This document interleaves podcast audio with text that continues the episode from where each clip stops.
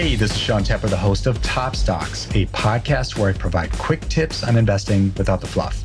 This is a no nonsense, to the point podcast where my goals help you make more confident decisions in the stock market. Let's go. Should you buy penny stocks? Let's find out.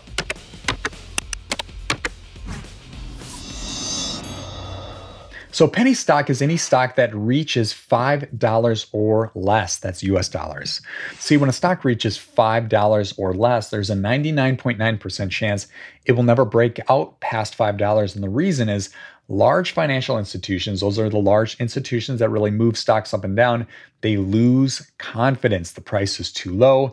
It's proven to be a weak business. It has a weak income statement, cash flow statement, and balance sheet, and typically shows up as overpriced in Tykr. Well, these institutions already know that and they're running for the hills. They're looking for stronger businesses. So, again, 99.9% chance we'll never break out past $5. Now, if a stock reaches between 5 and $10, there's a 90% chance it will never break out past $10.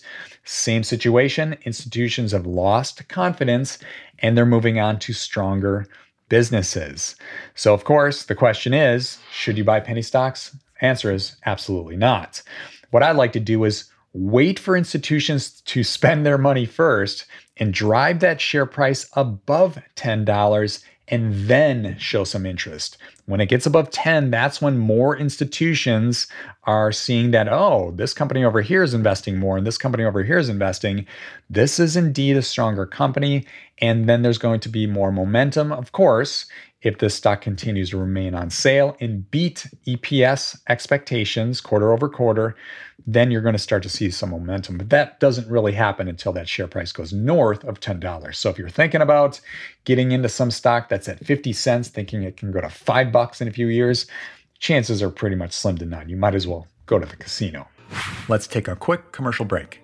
Hey, I have a quick request. If you have a moment, could you please head over to Apple Podcasts and leave a rating and optional review? The reason is the more ratings this podcast receives, the more Apple will share it with the world. So thanks in advance for doing that. All right, back to the show. So, in summary, don't buy penny stocks. I recommend go to Tykr, find out if a stock is a strong business or weak business. In most cases, penny stocks show up as overpriced.